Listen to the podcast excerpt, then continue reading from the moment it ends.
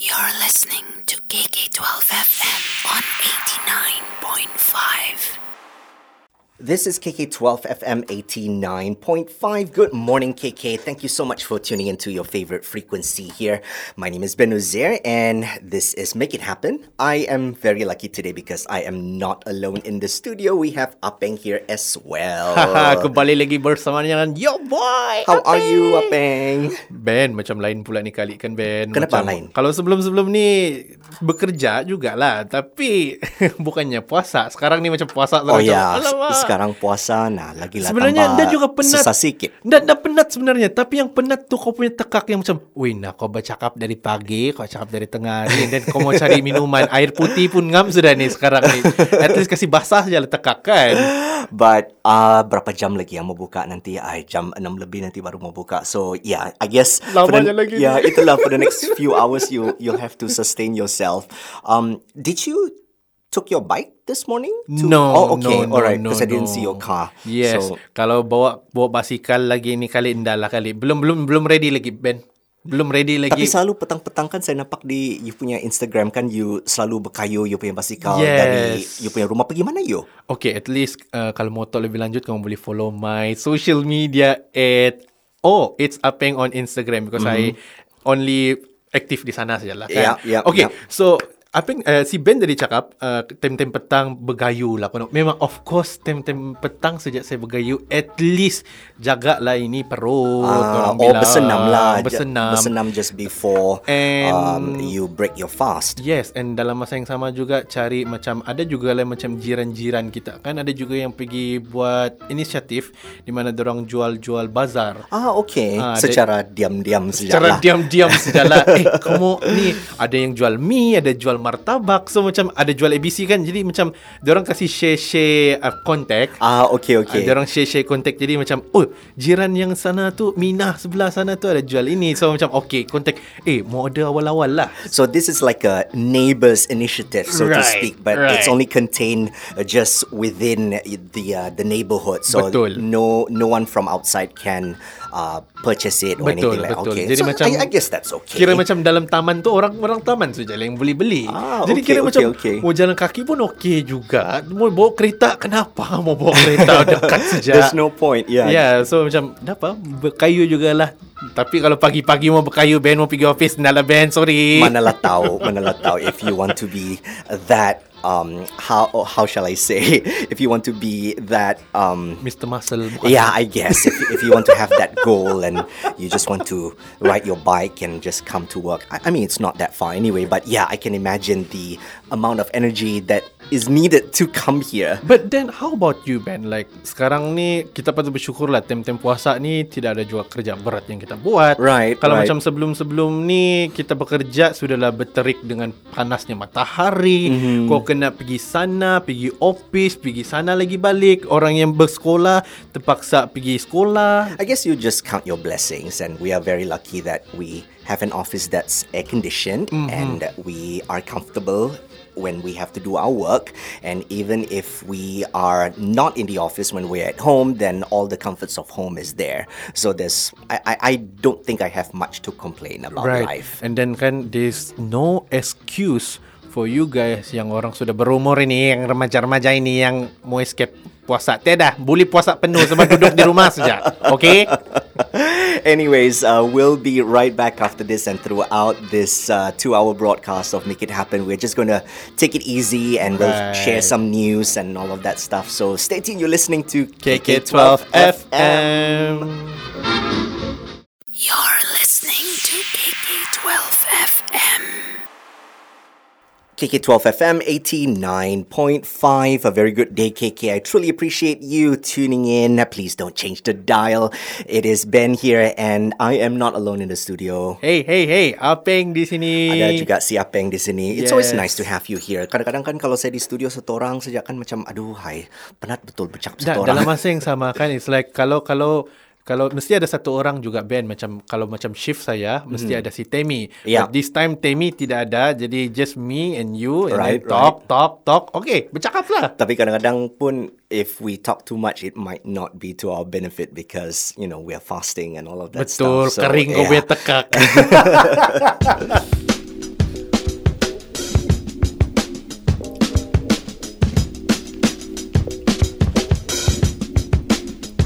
Well, we're just going to keep it light on this two hour broadcast of my show, Make It Happen. And it seems like Apeng has some news to share. What do you have? Sebenarnya kan Ben pergi, aku pergi tanya sama dengan si Asya, aku pergi tanya sama dengan si Temi beberapa hari ni kan macam, "Hey, kamu tahu tak yang ada puting beliung di Sandakan?" What? Whoa, what? Ah, kau pun dah tahu? No, I didn't know. Inilah this? cerita dia pada 28 Saya selalu baca berita but I I I did not see any tidak tornadoes tahu, or anything kan? like that. Yeah. Okay, so ni cerita berlaku pada 28 April if tidak silap sebab dia berlaku pada tengah malam atau macam Oh. di antara jam 11 malam atau jam 12 malam. Okay. So cerita dia ni cerita uh, uh, puting beliung ataupun orang bilang belalai air.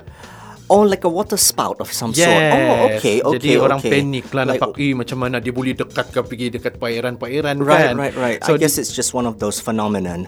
Uh, what does the news piece say? So ini cerita dia yang berlaku di Sandakan di Kampung Bokara awal pagi pada 28 hari bulan April dikejutkan dengan fenomena belalai air yang merentasi perairan Batu Sapi. Oh. oh dengar cerita rupa-rupanya uh, fenomena ini dipercayai berlaku pada jam 1 pagi.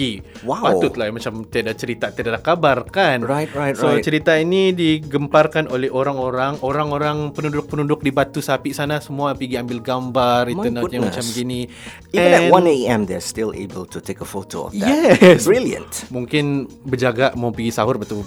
I, I'm quite sure. I, I I have no doubts people might be up at that time. It's just that it might be very dark, and Right, it right. seems like you know it's always difficult to take a photo in the dark. So di sini kan Ben ada cerita daripada pengarah meteorologi Sabah iaitu Amir Zudi Hashim dia Hmm. Oh, cakap pusat operasi cuaca dan gempa bumi Sabah yang beroperasi 24 jam tidak menerima sebarang laporan rasmi daripada orang awam mengenai kejadian itu. Diorang pun Oh, tahu. okay. Okey, so berdasarkan daripada gambar itu tular barulah cerita itu terspread sama dengan itu gambar meteorologi sama dengan Ah, orang-orang okay. di social media. But that's verified news, right? Because sometimes, you know, some people might say, ah, there is something that we Yeah. saw and Yes. it might be a photo that's taken Right. somewhere else. So Tapi ini merupakan uh, update ataupun reference daripada Borneo Today. That's very good. That's very good. Here's a very sad piece from Yahoo Entertainment uh, from two days ago. Um, Irfan Khan, the Indian actor who increases fame beyond Bollywood with his roles in English language hits such as Slumdog Millionaire. yes. That's a movie from my time. And Life of Pi. Life of Pi, Life of yeah, Pi. died Wednesday in Mumbai at the age of 53. Ah, and uh, here's a quote from his PR agency. It's saddening that this day we have to bring forward the news of him passing away. Irfan was a strong soul, someone who fought till the very end and always inspired everyone who came close to him. Uh, two years ago, Khan revealed that he had been diagnosed with a neuroendoc oh gosh, I can't read this. Neuroendocrine tumor. I hope that's right. Doctors, please. uh, I, I don't want to butcher any medical terms here. So it's like a tumor of some sort, an abnormal growth that affects the cells that release uh, hormones into the bloodstream. Sounds dangerous. Oh my gosh, very young. I'm quite sure you watched Life of Pi. I watched that yang dia sama dengan harimau di laut. Yeah, Lepas yeah. tu dibuat lagi. I and I remember I watched that Slumdog Millionaire Mm-hmm. also. Slumdog Millionaire was uh, was quite a hit when I was in the states, and it won a slew of Oscars. I remember that, and that cerita was cerita like macam plot twist bila tengok Slumdog Millionaire and I encourage you guys during this PKP tengok Yes. Slumdog Millionaire sebab it's a great movie. I must say it's a I great say. movie. Macam kalau di Malaysia dulu macam siapa yang jadi host tu Jalaluddin Jal- Hassan. yes. di Amerika pun sendiri ada juga show Ada dia sendiri. dia, yeah. But then this movie, hmm, kamu kena tengok dan tengok macam mana dia punya plot twist yang dia jawab-jawab soalan, macam mana dia mau dapat tu satu juta. You must watch it. Yes, it's it's amazing. It's amazing. But um ah such a saddening news, especially for movie buffs out there. Irfan Khan passed away at 53. Well, we'll be taking a short break here, and when we return, I guess uh, we will share more things. And stick around. You're listening to KK12 FM. KK12 FM. 89.5. KK12 FM 89.5. This is Make It Happen with Ben Uzair. And also Apeng here.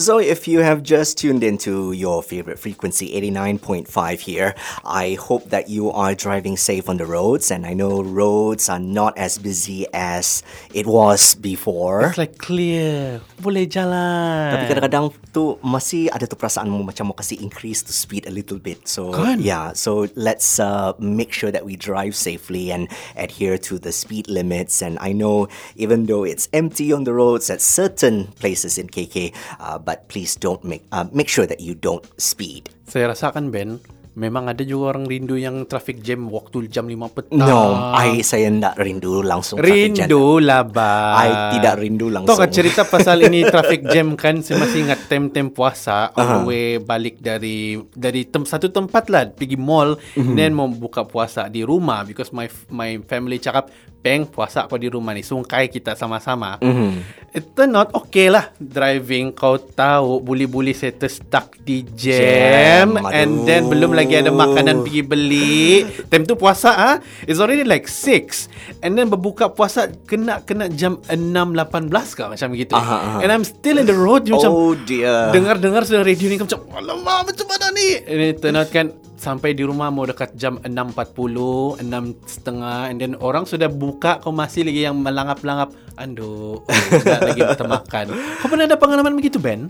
No, I would usually. I, I'm trying to think of the few, the past few years during Ramadan. I would always be home actually. Oh. Because I would work during the day. Yeah. And then I would, you know, be home by noon or something like that. Mm-hmm. So because freelancers, you are able to just create your own schedule, so to speak. Tapi bagus jugalah ada persediaan di mana jam 6 tu kau just okay tunggu di rumah duduk di meja and then okay makanan sudah sampai just stay with your family. Exactly, exactly. But now, you know, with without the presence of bazaars, so we are not able to, you know, somewhat waste that time to visit uh, those bazaars and do our little purchase and things like that. But we are so grateful that right here in KK there are plenty of options when it comes to purchasing food. Uh, just now, Apeng, you mentioned in your neighborhood there's some sort of initiative Betul. with your neighbors. So if you are wanting to beli that mi goreng ke apa-apa, you can just Kan. panggil si Panggil si Mina sana cakap eh ada lagi ada ada lagi stok ada tapi kau kena order awal dulu Ya. Eh, pergi WhatsApp dorang ini call dorang so mm-hmm. dorang kasi sedia kau yang dekat pokok-pokok kelapa tiang-tiang elektrik tu kan ada dorang kasi tampal sudah I dorang see, I punya lah see. kreatif dorang ni you know lah tidak juga boleh buka bisnes secara buka kalau Right, begitu right, kan right, right. so dorang jual macam di dalam rumah and then begitu okay ada jual mi di sini but then kan Ben tem-tem puasa ni kan tiada bazar dah Yeah. boleh pergi sana di Sembulan dah Hmm. boleh pergi CSC City kalau macam kau di Putatan sana kan Yeah. so macam makanan-makanan dia macam tak lah macam sekarang ni I miss it. I truly miss it. And, Okay, uh, so mau tanya kau juga apa makanan yang mesti ada di meja kau tem-tem puasa? well, mesti ada kuih for sure. I must have Yeah. something sweet. Mesti mesti ada Yeah, yang that itu memang wajib lah for sure. Nasi itu mesti ada. Kurma of course Kurma, that of that course. goes without saying. And then uh, I mean I'm I'm okay with just plain water. It, Yes, it doesn't yes. have to be syrup or orange or anything like Sebab that. kalau macam minum-minuman macam bergas ni can be like sudah berbuka Yeah. and then terus ngantuk disebabkan probably minuman yeah, it- it's not probably not the best option to drink anything with uh, gas in it. So the sodas and stuff like that. But yeah, I mean, uh, back to what I was saying just now. We're lucky right here in KK. We have plenty of food and beverage um, outlets and also hotels that are offering these buka puasa sets, if you will. So I would encourage you, our listeners of KK12 FM. Doesn't matter if you're fasting or not. Um, take advantage of of these uh, wonderful local businesses and uh, uh, take advantage of the convenience that you are able to just order something and you can just pick it up at that place or they can deliver it right to you. Betul. And peringatan satu ini paling penting ni kalau mau pergi order tu jangan order terlampau banyak. Yes. Pastinya jangan membazir tu makanan. Bagus sudah ni. Kita tidak membazir makanan sudah. Tapi kalau order melebihi dan last-last kamu tidak makan and then buang, no no no no no no no no no. no. Try to make sure that we uh, consume what we need and uh, try to avoid wastage if we can. So, anyways, uh, we'll be right back after this in our final set. Stay tuned. You're listening to KK12 FM. FM. I love KK12 89.5. KK12 FM 89.5. My name is Ben. My name is Apeng. And this is Make It Happen.